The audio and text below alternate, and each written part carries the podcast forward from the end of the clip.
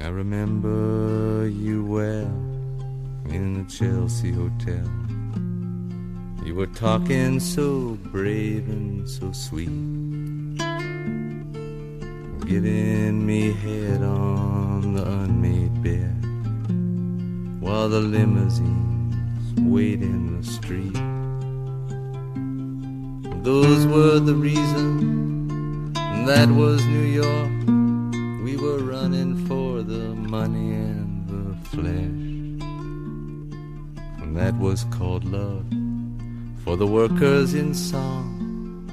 Probably still is for those of them left. Yeah, but you got away, didn't you, babe? You just turn your back on the crowd. You got away, I never once heard you say, I need you. I don't need you. I need you. I don't need you. And all of that jiving around. I remember you well in the Chelsea Hotel. You were famous, your heart was a legend. Told me again you preferred handsome men, but for me you would make an exception. And clenching your fist for the ones like us who are oppressed by the figures of beauty. You fixed yourself you said, Well, never mind. We are ugly, but we have the music. And then you got away, didn't you, baby? You just turned your back on the crowd. You got away, I never once heard you say, I need you. I don't need you. I need you. I don't need you. And all of that jiving around. Chelsea Hotel de Leonard Cohen é a escolha musical de Manuel Queiró, tem 60 anos, é engenheiro civil de formação, professor universitário, foi antigo secretário-geral do CDS, deputado nos tempos dos governos quer de Cavaco Silva, quer de António Guterres. Atualmente é o único gestor público do CDS, porque há dois anos lidera uh, o Conselho de Administração da CP e da CP Carga. Manuel Queiró, muito obrigada por ter vindo. Porque esta escolha, Leonard Cohen, e esta música que parece down, mas não é down? Talvez porque siga Leonard Cohen desde de, os anos 60, 70, desde as suas primeiras canções, pareceu alguém que aliava, desde o início, que aliava o, o lirismo, a qualidade da poesia e a qualidade musical. Uh, talvez por isso, uh, seja um cantor de todas as gerações, ainda seja muito ouvido. Uhum. Mas uh, ele dizia há pouco: I need you, I don't need you, portanto preciso de ti, não preciso. E depois corríamos pelo dinheiro e pela carne. Bem, uh, não sei se isso já tem a ver com a CP, mas. Uh, já começa a ter. mas, de facto, um, eu admito que, que o preciso de ti, não preciso, tem a ver com a atitude de desprendimento com que eu aceitei este desafio. Então vamos para a CP. O senhor tomou conta de uma empresa pública que tem uma dívida uh, histórica que vem desde o século XIX. Eram mais ou menos 4 mil milhões de euros e continua essa, essa dívida, continua, tem vindo a melhorar os resultados, há resultados preliminares, uma melhoria de 68 milhões de euros, não sei se isto é uma gota no oceano, mas está a conseguir alcançar os seus objetivos. Bom, começando por falar da dívida, eu, não querendo fazer política, não querendo misturar a CP com a política, partidária, sobretudo em ano eleitoral, eu tenho que fazer justiça. Pois, mas é a vida, e o senhor vem da política e fez muito. Mas deixei à porta da CP, aliás, já tinha deixado à porta da minha vida uns anos antes, uhum. uh, já vai para mais de uma década, e creio, aliás, até que nem foi por isso que me. Enfim, alguém da área política do governo, evidentemente, uh, foi sempre um critério, mas foi por outras razões e por outros interesses da minha vida que me, que me pediram que aceitasse este Porque desafio. é um especialista e é. E, é E tinha posições área. sobre os comboios uh, fora e dentro da política. Uhum. Bom, e, e, e uma conversa, as suas posições sobre... conversas com os, enfim, com os atuais políticos sobre esse assunto, enfim, conduziram a esta situação. Uh, não foi o seu partido que o nomeou? É isso que me quer dizer? Não foi nenhum partido que me tenha nomeado, aliás. Foi, foi, Sim, foi, foi o governo. Uh, não, não é isso.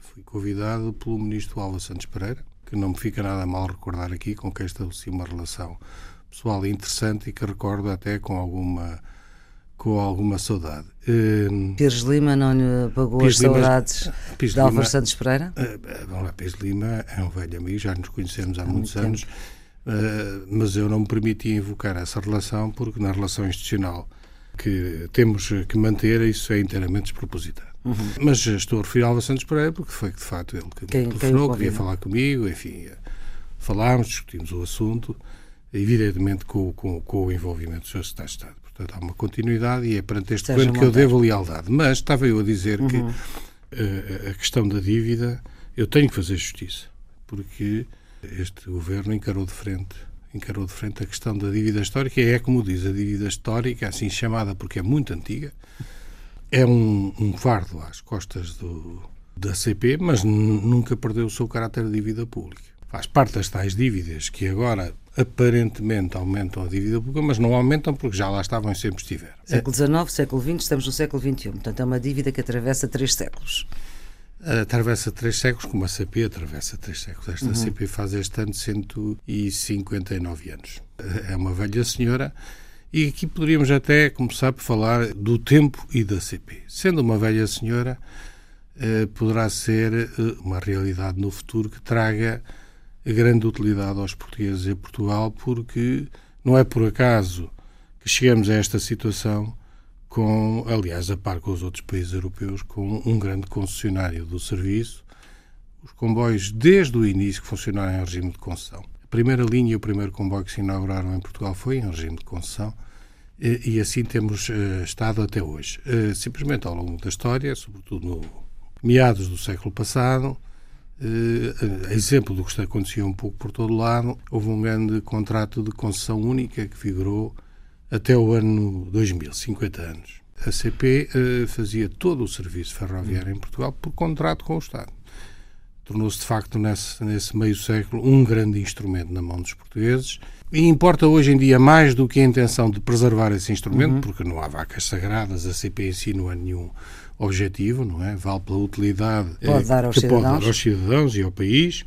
Eh, mais do que preservar este legado, é potenciá-lo para eh, fornecer o serviço nas melhores condições possíveis ao menor custo possível e, ao mesmo tempo, se prestar o serviço aos portugueses e também à economia numa evolução para a viabilidade e sustentabilidade que manifestamente o país procura. Mas uma coisa o senhor conseguiu eh, nestes dois anos que leva de gestão, eh, melhorou a corrente de, de, passageiros e de mercadorias, diminuiu a dívida, talvez não numa fração muito uh, elevada, a, através da paz social que conseguiu com as empresas e até fala em sindicatos responsáveis. Bom, falo porque é verdade, têm sido responsáveis, mas em primeiro lugar não é possível diminuir a dívida, como uhum, disse, porque claro. A falar de 4 mil a, a milhões, operação, números redondos. A operação ferroviária não gera fluxos financeiros para fazer mais do que atingir um montante mais ou menos equivalente ao serviço da dívida, veja lá. Portanto, como não é possível que as verbas sejam desfiadas para isso, a dívida vai aumentando devagar, mas vai sempre aumentando pelo próprio serviço da dívida. Ou seja, tem em termos reais mais ou menos o mesmo valor, mas... Não é rentável ter comboios, digamos assim. Não, não é uh, vamos lá ver. Há comboios que podem ser rentáveis. Sim, mas... Se, se isolarmos todo... comboio a comboio... Pode-se fazer um negócio rentável aqui, outro negócio rentável aqui. Lisboa-Porto se calhar era rentável. Há serviços e, e há linhas, há percursos. E o que eu lhe posso dizer é que o serviço, quando se faz em termos globais, consegue-se fazer mais ou menos um balanço de umas coisas de maiores rentabilidades para menores rentabilidades uhum e otimizar o resultado operacional. E é essa gestão que o Sr. Engenheiro Manuel Queiro está a tentar fazer. Um dos objetivos que se propôs na Mas, CP sim. era uh, que ela funcionasse como uma empresa. Uh, na gestão moderna das empresas, uh, os empresários hoje sabem que o que se recomenda é a instalação de um clima de parceria. Mas parceria com terceiros? Com todos os agentes envolvidos na vida da empresa, no plano interno, todos os que nela trabalham, uhum. evidentemente, uh, dirigentes, quadros, trabalhadores, com Os dirigentes também externo. é suposto que sejam trabalhadores. Sim, evidentemente se espera que se trabalhe, espera-se que trabalhe. Mas, e os eh, quadros também. Mas, claro, eh, estas são expressões consagradas, não é? Uhum. Aquilo que se chama a força de trabalho. No Sim. caso da CP, é a maioria das pessoas que têm uma relação contratual com a CP são as que estão envolvidas na operação do comboio. Uma maioria, cerca de 2.700 pessoas que estão envolvidas nos comboios de passageiros na CP eh, num quadro de 3 mil pessoas. Uhum. Portanto, estamos a ver que já essa força de trabalho, de facto, de facto, acompanhou completamente a instalação, este processo e participou e protagonizou, em alguns casos até liderou, este processo de instalação de um clima de parceria interna. E isso, está a dar frutos? Isso, de facto, foi a principal alavanca, não custa nada dizê-lo, a principal uhum. alavanca deste movimento de recuperação de facto, a recuperação convém situá-la também nos seus termos próprios. De que recuperação estamos a falar? Sim. Esta administração começou em 2013, praticamente a trabalhar no terceiro mês e demorou alguns meses a que a recuperação de passageiros se iniciasse. Porquê? Sim. Porque havia uma grande descrença no ferroviário. Havia uma queda acentuada e continuada na década anterior, não só da participação do transporte ferroviário no esquema geral da, da uhum. mobilidade, aquilo que se chama o share ferroviário, como a partir de certa altura a própria queda da mobilidade geral devido ao aparecimento desta crise. Sim. As pessoas mexiam-se menos, uh, portanto, moviam-se menos e dentro das pessoas que uhum. se moviam uma participação uhum. decrescente do transporte ferroviário. E, de facto, os números, os números estavam a cair. Uh, para, além de mais, havia, acompanhando isto, realmente esse clima de paralisações, de greves, que acentuavam uma certa distância, distância do, uhum. das pessoas e ajudavam, de facto, a esta queda. Uh, e uh, a recuperação foi global, a todos os títulos. Recupera... Mais passageiros? uma recuperação. Isto, primeiro estancou-se a descida, não é? Uhum. E em setembro de 2013, finalmente, no verão, no verão já estava instalado um clima de paz social, portanto, uhum. a fiabilidade do serviço a sua regularidade já estavam asseguradas, não é? A percepção pública demorou um pouco a mudar os seus comportamentos, mas em setembro finalmente começou homologamente todos os meses desde então, e já lá vai um ano e meio, começou uh, de uma forma sustentada, consistente e continuada a recuperação. Uma recuperação não só dos passageiros, como também dos proveitos.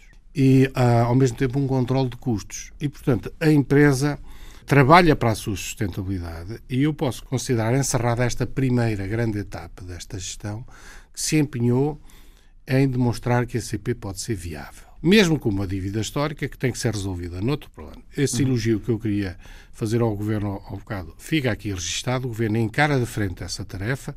Falo dentro dos constitucionalismos institucionais uhum. e europeus uh, que, lhe estão, uh, que lhe estão acessíveis para encarar esse assunto e, de facto, deixar a CP viver à volta da sua viabilidade operacional. Essa demonstração está uhum. feita tanto do lado do governo como do lado da gestão e agora eu acho que estamos prontos a iniciar uma etapa seguinte. Que é? Que é uma etapa mais política.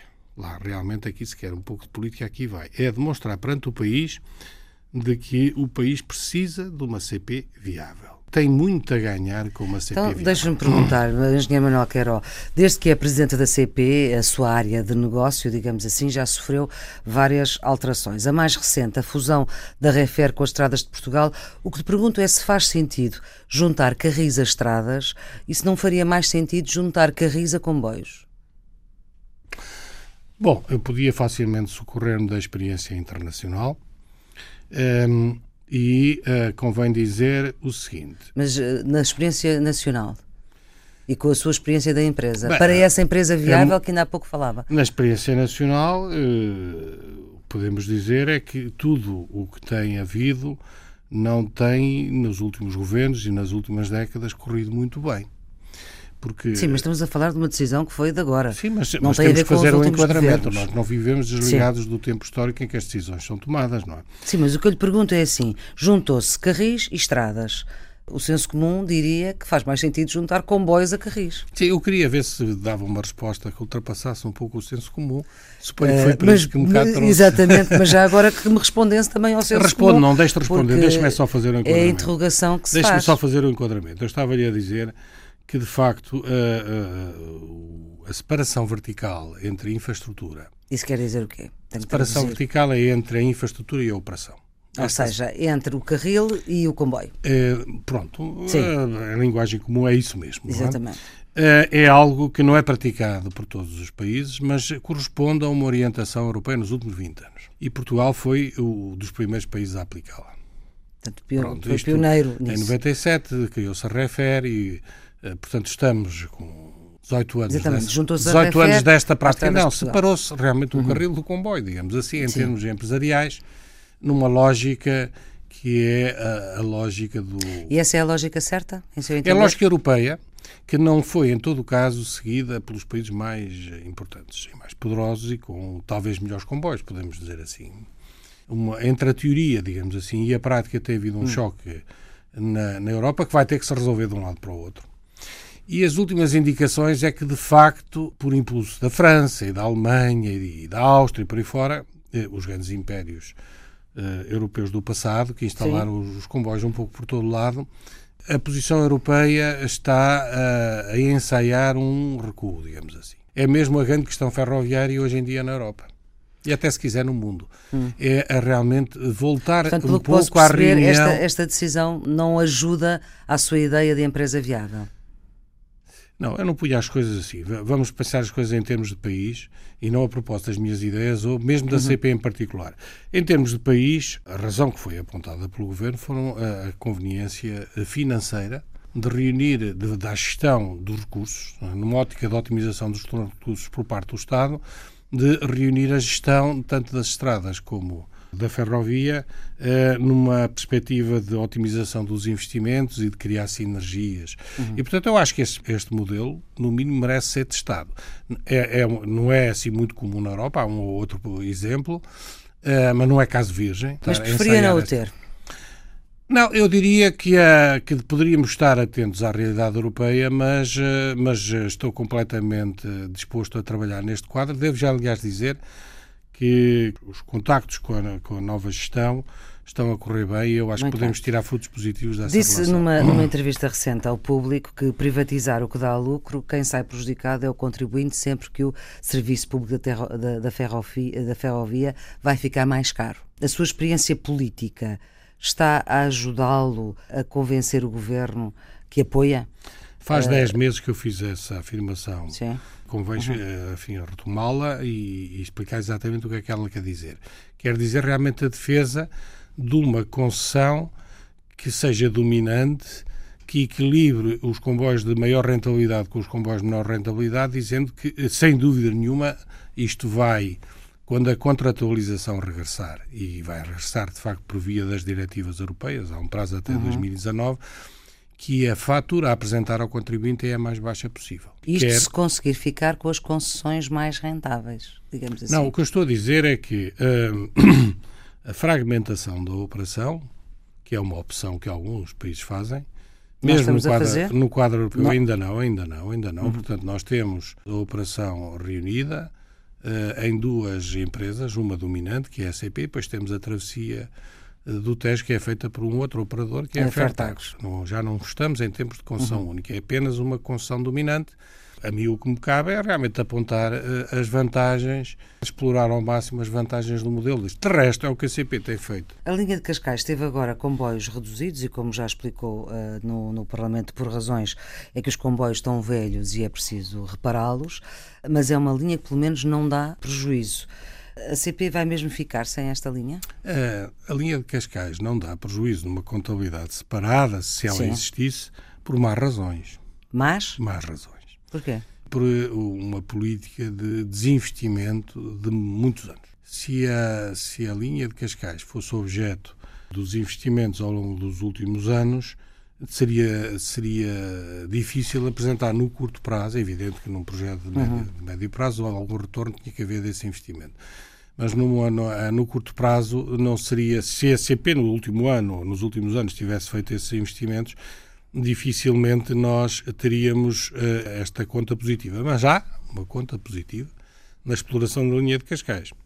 O que não quer dizer que no balanço global da empresa ela não esteja sujeita à mesma política de otimização e de controle de custos a que temos que fazer em todas as linhas. De resto, a linha de Cascais também aumentou de passageiros no ano passado e a linha de Cascais não deixou de fazer o serviço para além da exploração cotidiana do, dos transportes que faz, porque também fez serviço turístico, também fez comboios dedicados a eventos que aconteceram, também colaborou com as autarquias, para acontecimentos culturais, uhum. desportivos, etc.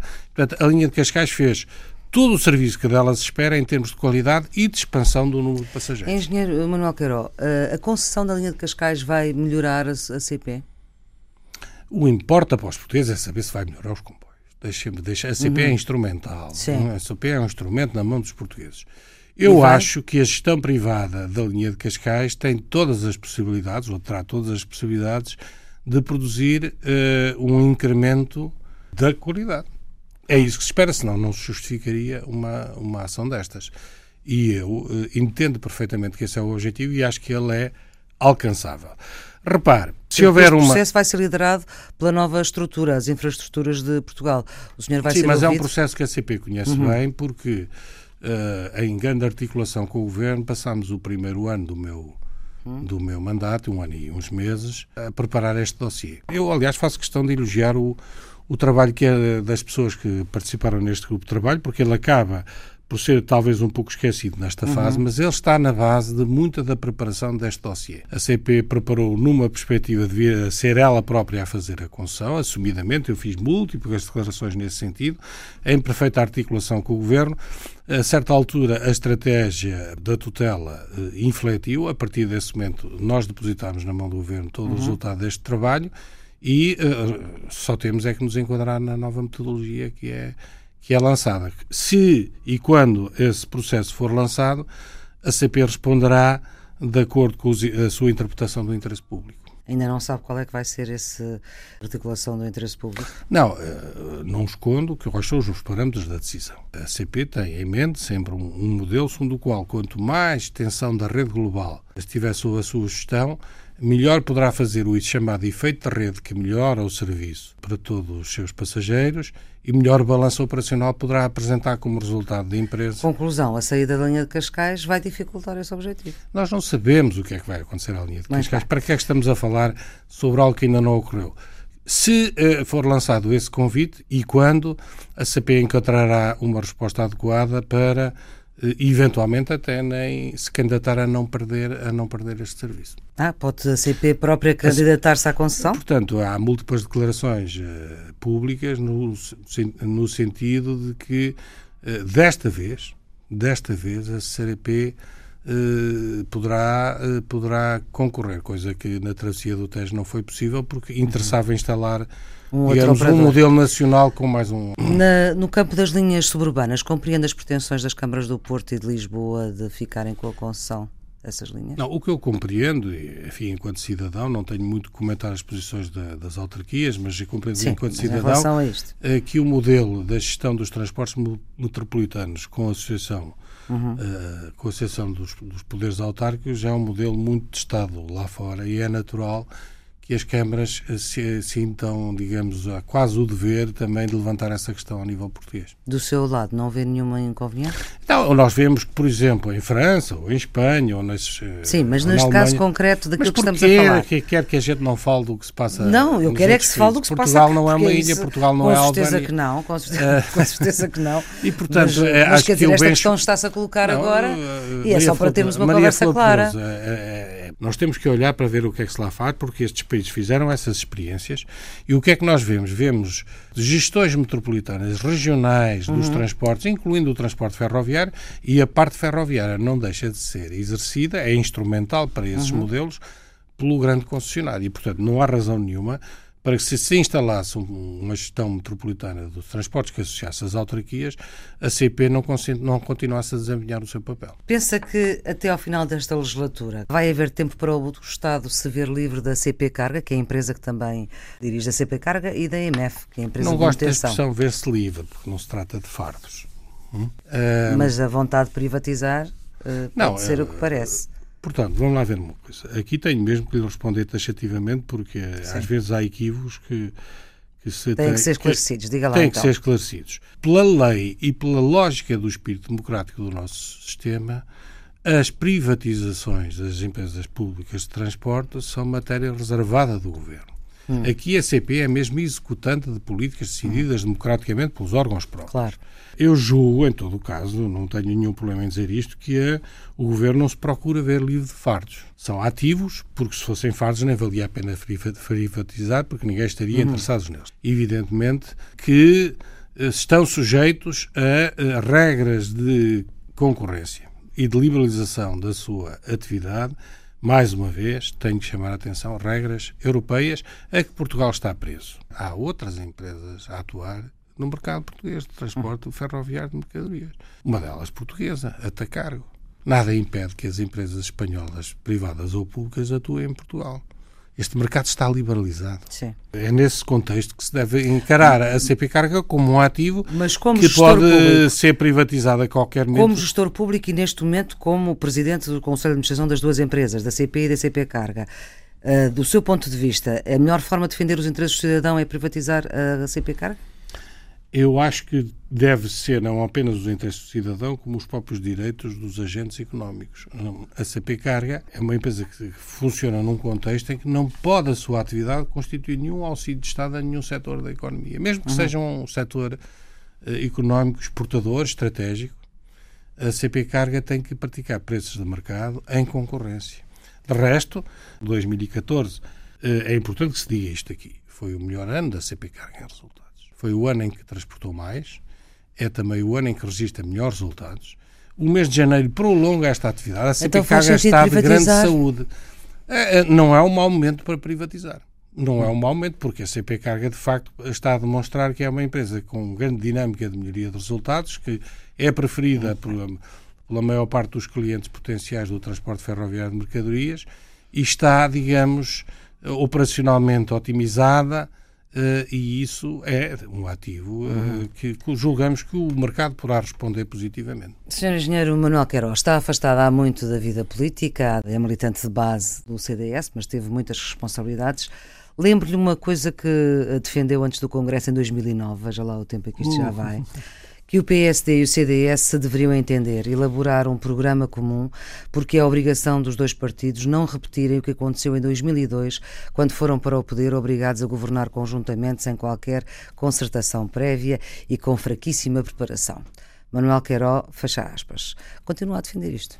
Ah, sobre 2002 e 2009, Sim. com certeza, está uhum. dito e enfim, não é com, com grande vontade que volto aos tempos da política partidária, no atual contexto em que foi, mas façamos um pequeno sim, intervalo sim. e deixemos o Manuel Queiroz falar um pouco sobre isso. Mas eu considero que, de facto, para ser útil ao país, o espaço do centro-direita ganhava muito em fazer um exercício de concertação com objetivos programáticos. Diz-me que sou um militante de base. Eu até sou muito pouco militante, eu mantenho-me inscrito no CDS porque quero ser essencialmente fiel a mim próprio, é um exercício de fidelidade para com o meu próprio Porque património. Este CDS mas não pouco já. Uh, uh, não sinto, já não estou numa fase em que esteja mobilizável para desafios dessa ordem.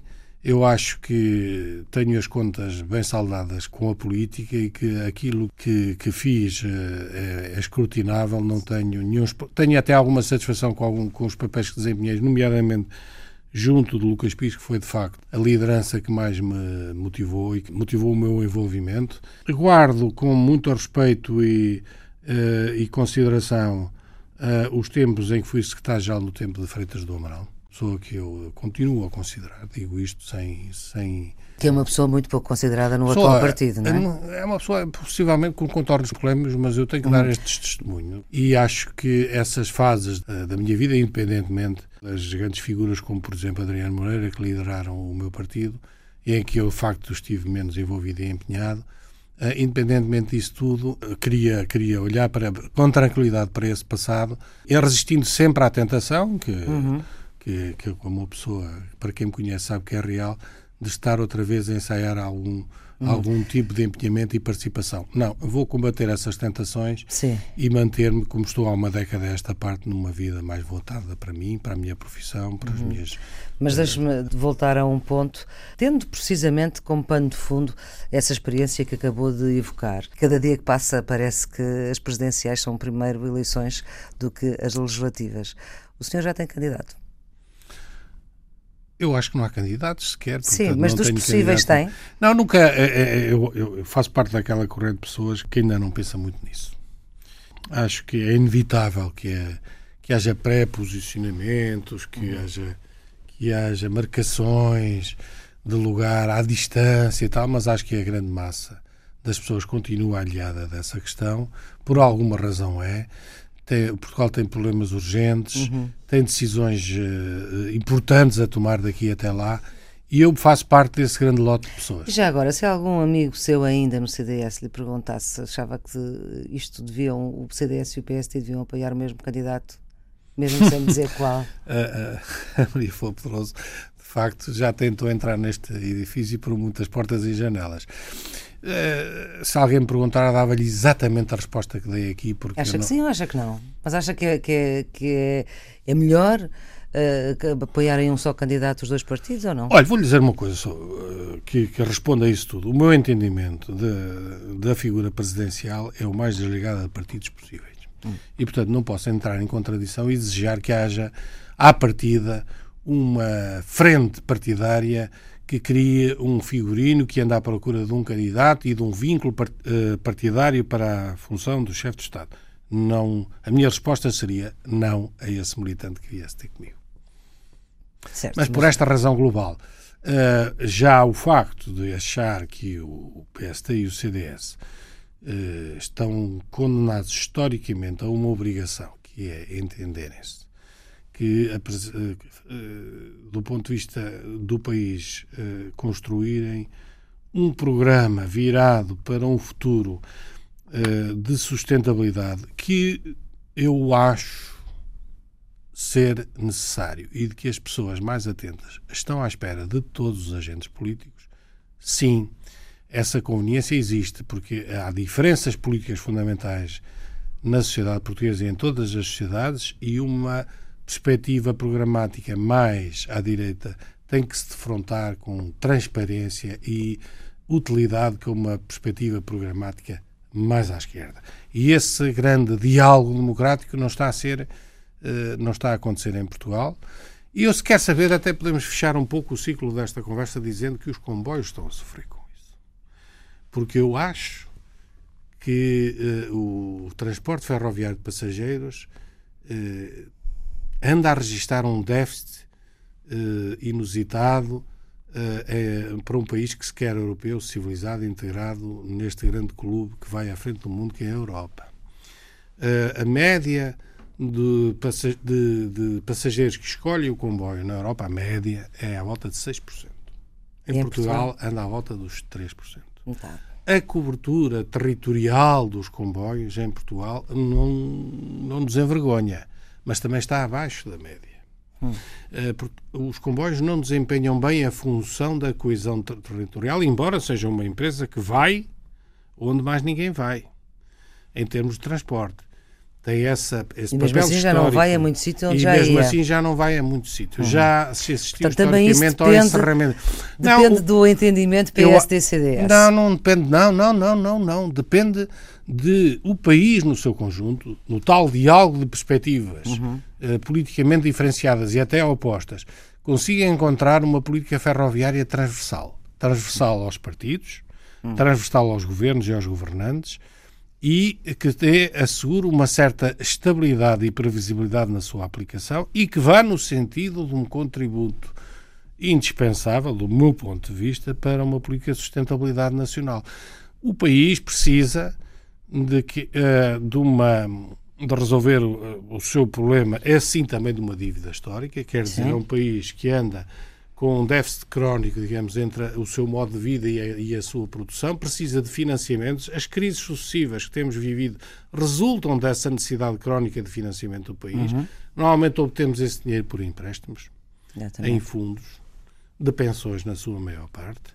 Seria interessante que esses fundos de pensões pusessem cá o dinheiro em Portugal, não a título de empréstimo, mas a título de despesa.